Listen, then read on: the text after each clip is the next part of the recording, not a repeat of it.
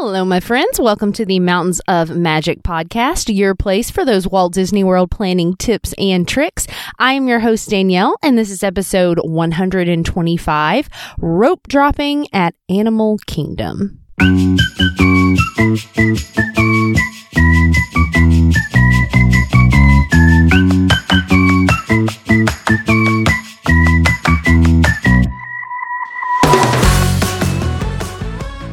Hey, friends, happy Tuesday to you. I hope your week is off to a great start. Um, so, I was actually kind of looking through my podcast library this past week. Um, sometimes, if people post on like Facebook groups or someone reaches out, you know, with just a broad question how can I save money at Disney? Where should I stay? Things like that, I'll send or link a podcast episode where I kind of answer that question, go in depth. That's what this whole podcast library is about is just answering those specific questions and short nuggets. Um, and I realize that while I talk about rope dropping, about getting to the parks early, I've done, you know, a day in Animal Kingdom, Epcot, all of that kind of stuff. I haven't done episodes titled and specifically related to rope dropping, which is a term used to mean you are getting to the park as soon as it opens. Back in the day, they had a physical rope that they would hold out, and sometimes you'll hear about this um, in certain parts of the park some days.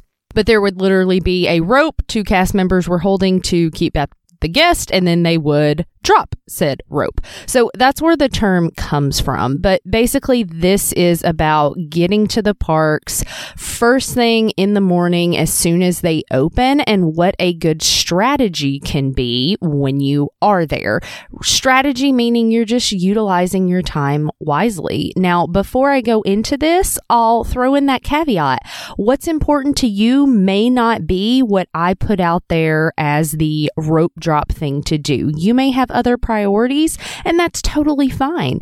Look at a map of the park, look at a list of attractions, decide what your priority is, and if that's what you want to do first thing, or if that's what you know your kids are going to need first thing, because that's their bucket list item, definitely do that. But I'm kind of approaching this the way my family does the parks, which is a lot of time just wanting to get as many rides, shows, that kind of thing done as we can. Um, Um, so hitting things that might have a longer wait time early on, but you tweak this to make it work for what your family needs. So the next four episodes are going to be like a little mini series. I'm going to hit each park and talk to you about what you might want to rope drop, things to look for as you're planning out your day. So today we're going to jump in and start with Animal Kingdom. All right, so Animal Kingdom really is like the quintessential park to rope drop and get to early in the morning. Um, a lot of people will do this. They will knock out a lot of stuff and they'll actually leave pretty early. Um, with park hopping now, as of January 9th, 2024, that's when the change happens, they are removing those park hopping rules where you have to wait until 2 p.m. So Animal Kingdom can be a great park to like knock out out in the morning, go take a break for lunch, and then go wherever you want to go afterwards. Another thing to note about Animal Kingdom is that it closes earlier than all the other parks. I'm recording this of fall of 2023, and the closure time most nights is 7 p.m. Um, so you're really not going to like burn the midnight oils there in Animal Kingdom. Another reason that getting there early is super important. Now, with all of these rope dropping strategies I'm going to share, the biggest thing I can tell you to do is right now, while you're at home before your trip. Go to your My Disney Experience app, click on the little menu in the bottom right hand corner, and go to the tip board. You are going to get a wealth of knowledge there, even from home while you're not in the park. Because here is one of the biggest things that can trip people up at Animal Kingdom it's the times that rides are open and the times that shows are available. So knowing that going in can save you so much strife. Animal Kingdom is a park where maybe you really want to see the Lion King show, the Finding Nemo show. Those are kind of the two um, heavy hitters there. But here's the thing I looked on my app today. Animal Kingdom closes at 7. The last Finding Nemo show is at 4:30. So while that's not something that I would tell you to rope drop and go stand in line for as soon as you get in the park, because the first show isn't going to be until hours after the park opens, um, it's also something that you don't want to keep saving for later and saving for later. And then you think you're going to go to the show at, you know, 5 30, 6 o'clock, and there are no more shows. So again, it just goes back to the caveat I gave at the beginning. If there's something really important, look it up on the app. See see if there's specific hours or show times. All right, let's get into rope dropping strategy. So with Animal Kingdom, commonly it's opening 8 or 9 a.m. If you are staying on Disney property at a Disney hotel, you get that 30 minute early entry. I would highly suggest using it here at Animal Kingdom. Um, we'll talk about if you don't have the early entry perk in a minute about what your rope dropping strategy might want to be. If you are there early, early. Okay. And Disney buses are advertised as running 90 minutes before um, the park opens. And so you want to be at your bus stop. That's pretty early for Animal Kingdom. This is the park that's known for opening up the earliest most of the time. Um, so get to that bus stop super early at that 90 minute mark. Sometimes they're running even before. Um, this is not how you have to rope drop it, but for the these people that are early birds, this is what I'm going to tell you. Also, yes, you can drive to all the parks, but let me tell you why I don't love that option if you can just hop on a Disney bus. It's because I have driven to the parks before, specifically Hollywood Studios, to try to get there super early, not have to wait on, you know, buses cycling through the next one to come, although I feel like Disney does a great job with their busing most of the time. I have been like turned away and not able to go in the parking lot because they weren't letting cars in yet. If you get on a Disney bus, that's not going to be an issue. Okay. And again, this is only if you're super duper early trying to get in, but they're always going to let a Disney bus through. They may not let you in your own car. And so that just means you have to like awkwardly circle around and wait, all of that. With Animal Kingdom, this is the only park where you don't really have an alternative transportation option. You're not taking a Skyliner, you're not walking from anywhere. So, bus is the way to go, but just know that can, you know, put a people have to rely on that mode of transportation. Okay, so if I am super duper early, I'm getting on that bus first thing, I am one of the first people lined up at the turnstiles. This is what I'm going to suggest that you do. One, note a lot of times they will let you in a little bit before that early entry time. So if early entry is at 7:30, that doesn't mean they're going to start buzzing the first people in at 7:30. They could, that could be what they do that morning. Um, but you may be able to scan in a little bit before that and go ahead and kind of get on deck and lined up for rides. If you're one of those first people, I'm going to tell you to go to Flight of Passage. Okay. That is where the bulk of people are going to go because you can't get that right on Genie Plus. You would have to purchase a separate individual lightning lane. But if you can get on it first thing without a long wait, you've saved yourself that individual lightning lane purchase. However, like I said, everybody pretty much goes there. So I would only suggest this if you are in that front crowd of people. My family did this last time that we went um, in March of this year. And while there was this crazy zigzag line of people in front of us by the time we got over there, they had people weaving all through Pandora. We continued walking through the line and we probably weren't there more than 15 or 20 minutes, but we were just constantly constantly moving. So I'll tell you, even if you get over there and the line looks crazy long, if you're in the front of the group, it will likely keep moving. They, I feel like, do a good job in Animal Kingdom at trying to have this one up and ready to go first thing. So this can be a great option for you. If Flight of Passage is not your thing, um, you might head over to Expedition Everest. Although, guys, that line doesn't get too crazy long during the day, um, but that's just another kind of heavy hitter that's normally open. But I want to throw this out as a word of caution for the rope dropper. A place you may not want to go first thing is the safari. And here's why. The safari every time I've looked at it, is not open for early entry.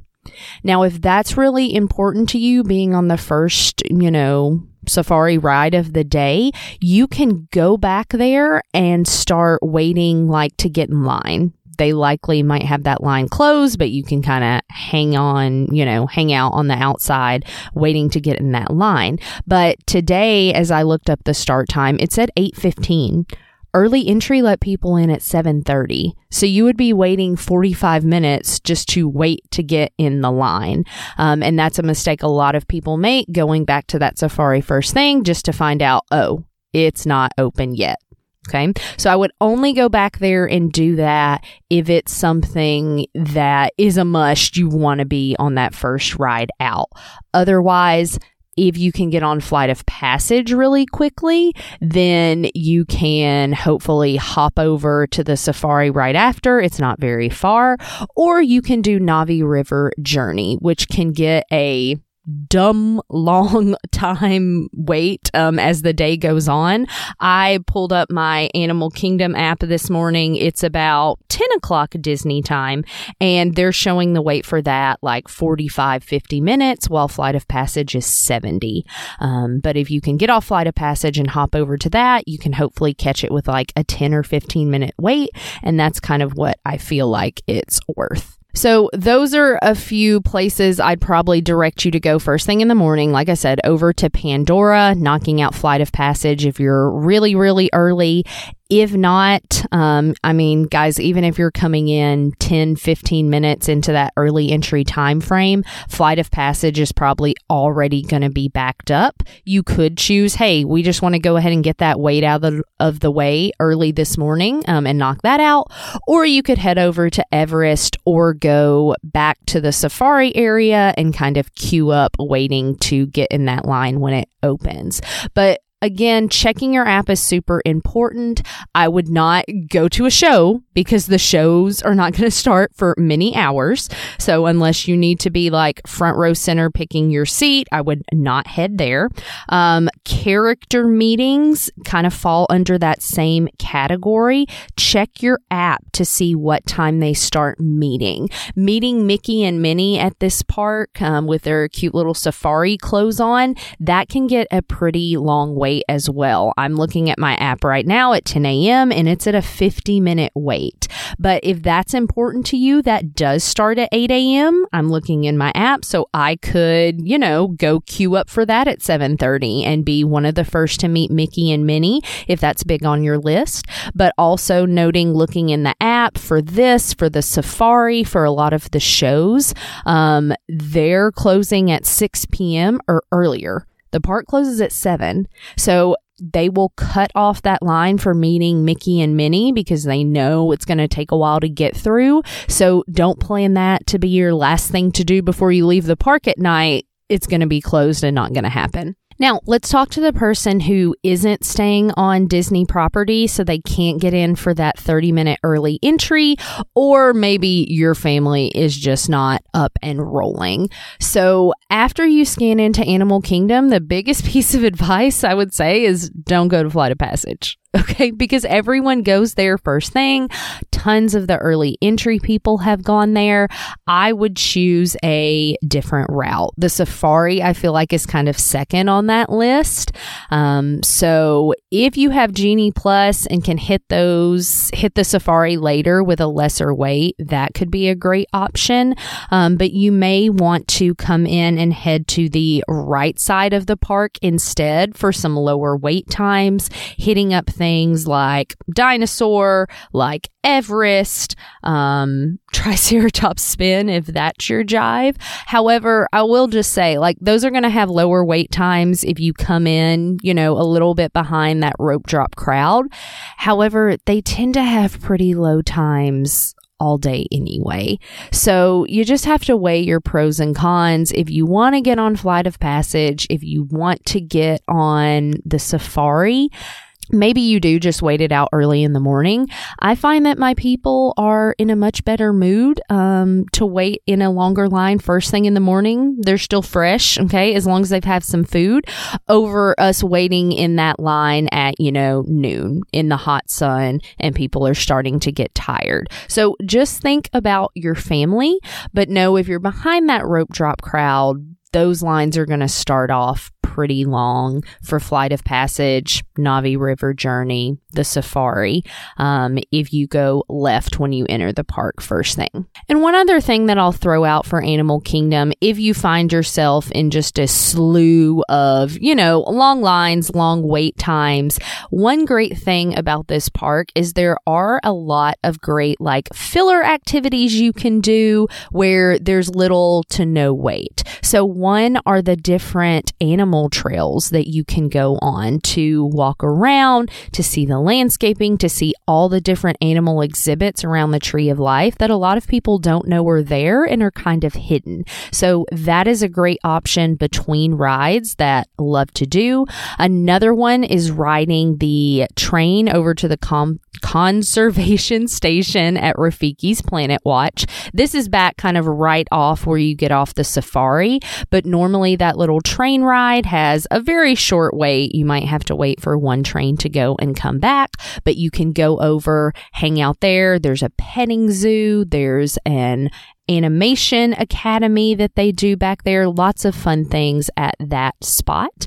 And then another one is just a tried and true show that they're changing soon. So go while you can. It's tough to be a bug, has a really big theater, fun little queue to walk through. That normally is like a five to 10 minute wait. If it's longer than that, I may skip it and come back later. But that can be a great option just to do if ride times are long and you want to wait it out. If you are spending your whole day at Animal Kingdom, a lot of times in the evening, a lot of people have left. So you can find shorter wait times there. Um, however, I just caution you, a lot of things are closing at six or some of those shows even before. Make sure you don't miss out on an experience that you really want to do um, because you were saving it to the end of the night.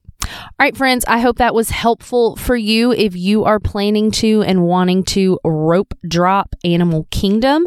Uh, one other thing I thought of a lot of people will rope drop and head right to Nomad Lounge. It is a very popular little lounge, restaurant, bar in Animal Kingdom. They've got great food and drinks, but they are a walk up situation only. I think they open at maybe like 11. So if that's on your list, you may want to do a few things and then go stand in line for Nomad Mad lounge so you can be one of the first to get in there. But I hope these tips were helpful to you. Come back this week and next week. I'll be hitting all the other parks, talking about strategies to rope drop those if you were staying on or off property. And if you are looking to plan your own Disney vacation, I would love to help at no cost to you. Contact me to start that planning process before you get into booking. I can help with all of that, offer tips, and be as hands on or hands off as you like. But as always, I thank you all so very much for listening. Look in the show notes to find me on the social media or shoot me an email and we'll plan together. And hope you have a magical day. Bye bye.